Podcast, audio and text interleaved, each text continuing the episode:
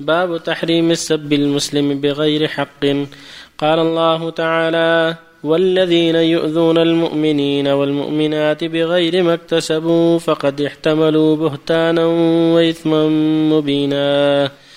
وعن ابن مسعود رضي الله عنه قال قال رسول الله صلى الله عليه وسلم سباب المسلم فسوق وقتاله كفر.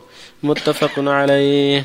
وعن أبي ذر رضي الله عنه أنه سمع رسول الله صلى الله عليه وسلم يقول لا يرمي رجل رجلا بالفسق أو الكفر إلا ارتدت عليه إن لم يكن صاحبه كذلك.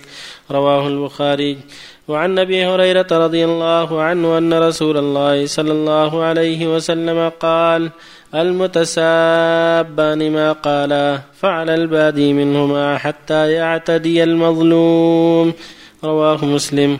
وعنه رضي الله عنه قال أتي النبي صلى الله عليه وسلم برجل قد شرب قال اضربوه. قال أبو هريرة فمنا الضارب بيده والضارب بنعله والضارب بثوبه فلما انصرف قال بعض القوم أخزاك الله. قال لا تقولوا هذا لا تعينوا عليه الشيطان. رواه البخاري. وعنه رضي الله عنه قال سمعت رسول الله صلى الله عليه وسلم يقول من قذف مملوكه بالزنا يقام عليه الحد يوم القيامة إلا أن يكون كما قال. متفق عليه. بالله التوفيق. الله وصلى الله وسلم على رسول الله وعلى آله وأصحابه ومن اهتدى بهدى أما بعد هذه الأحاديث الخمسة كلها تدل على تحريم السب لأخيك المسلم والدعاء عليه إلا بحق. الواجب على المسلم مع أخيه المحبة والتواصي بالحق والتعاون على البر والتقوى وحفظ اللسان عما لا ينبغي حفظ الجوارح عما لا ينبغي. المسلم أخو مسلم الواجب عليه يحفظ لسانه من الأذى ويده أيضا وغيرها من الأذى مع أخيه. المؤمن للمؤمن كالبنيان يشد بعضه بعضا ويقول صلى الله عليه وسلم مثل المؤمنين في توادهم وتراحمهم وتعاطفهم مثل الجسد. إذا استكى من عضو تداعى له سائر الجسد بالسهر والحمى. فالواجب على المسلمين بينهم التراحم والتعاطف والحذر من الإيذاء. يقول الله جل وعلا والذين يؤمنون المؤمنين والمؤمنات بغير ما اكتسبوا فقد احتملوا بهتانا وإثما مبينا. يعني بغير جريمة بل ظلما وعدوانا. فهذا اللي فعل الأذى من قول أو فعل قد احتمل بهتانا عظيما. فالواجب عليك يا عبد الله مع أخيك حفظ اللسان وحفظ الجوارح عن الأذى. ويقول صلى الله عليه وسلم سباب المسلم فسوق وقتاله كفر سبابه يعني مسابته. شتمه. الله يفعل بك. أخزاك الله علانك الله قاتلك الله أهلكك الله وما أشبه ذلك. كل هذا من الفسوق من العصيان الظاهر. وقتاله كفر يعني من الكفر. المعروف الشريعة كفر النعمة كفر الأصغر. يعني بدل ما يحبه في الله ويثني عليه يقاتله. هذا من اخصال الجاهلية ومن أعمال الجاهلية. ويسمى كفرا كما قال صلى الله عليه وسلم لا ترجعوا بعد كفارا يضرب بعضهم رقاب بعض. مثل قول صلى الله عليه وسلم إثنتان في الناس هما بكفر الطعن في النسب والنياحة على الميت. وقول صلى الله عليه وسلم كفرا بكم تبرؤوا من أنسابكم أو تبرؤوا من آبائكم. ويقول صلى الله عليه وسلم في حديث ذر وغيره من دعا رجلا بكفر أو قال يا عدو الله فليس كذلك؟ الا رجعت عليه. إذا قال يا عدو الله أو يا فاسق أو يا خبيث أو يا ملعون أو يا زنديق. وليس كذلك؟ رجع كلامه عليه صاروا أولى به.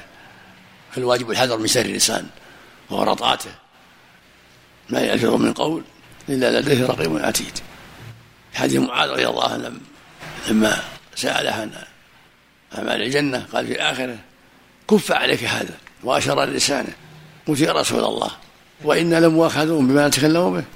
قال صلى الله عليه وسلم ثكلتك أمك يا معاذ وهل يكب الناس في النار على وجوههم أو قال على مناخرهم إلا حصائد السنتهم في الحديث الصحيح صلى الله عليه وسلم إن العبد لا يتكلم بكلمة من سخط الله ما يلقي لها بالا يزل بها في النار أبعد ما بين المشرق والمغرب نسأل الله.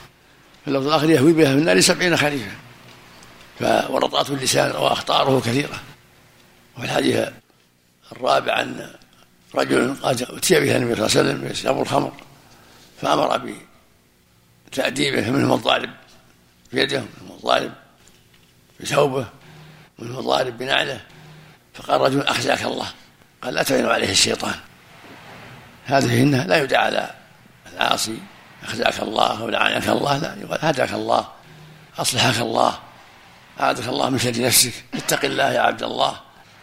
خاطب بما ينفعه. حتى يكون ذلك من أسباب رجوعه الحق. ومن أسباب هدايته. وحديث الآخر يقول صلى الله عليه وسلم المستبان ما قال فعل البادي ما لم يعتد المظلوم إذا سب إنسان إنسان فالإثم على الأول إلا إذا اعتدى المسبوب المظلوم صار عليه إثم اعتدائه أما القصاص فلا بأس. فإذا قال له أخزاك الله أو قاتلك الله قال له مثله الإثم على الأول.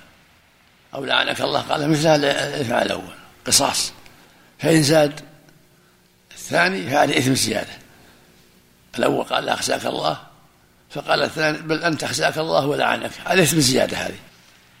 أما إذا قال مثل ما قال سواء هذا قصاص. لا حرج على الثاني الإثم على الأول. تقدم قوله صلى الله عليه وسلم إن اللعانين لا يكون شهداء ولا شفعاء يوم القيامة. ليس بالطعان ولا اللعان ولا الفاحش ولا البذي المؤمن طيب اللسان طيب الأعمال. حافظ اللسان حافظ لجوارحه هكذا المؤمن إيمانه يمنعه من إطلاق اللسان ومن التعدي. والحديث الخامس يقول صلى الله عليه وسلم من رمى مملوكه بالزنا يقام عليه حد يوم القيامة إلا يكون كما قال. احتج به العلماء على أن السيد لا يقام عليه حد إذا قتل مملوكه وأنه يقام عليه حد يوم القيامة إن كان كاذبا. لقوله صلى الله عليه وسلم يقام عليه حد يوم القيامة. يعني يفضح على رؤوس الأشهاد نسأل الله العافية. فينبغي بل واجب الحذر من ظلم الأرقة والتعدي عليهم وأن حقهم لا يضيع. إذا فات في الدنيا لم يفت في الآخرة.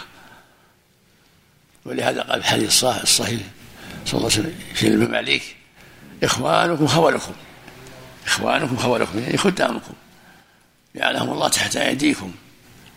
فمن كان أخوه تحت يده فليلبسه مما يلبس وليطعمه مما يطعم ولا تكلفوه ما يغلبهم فإن كلفتموه فأعينوهم.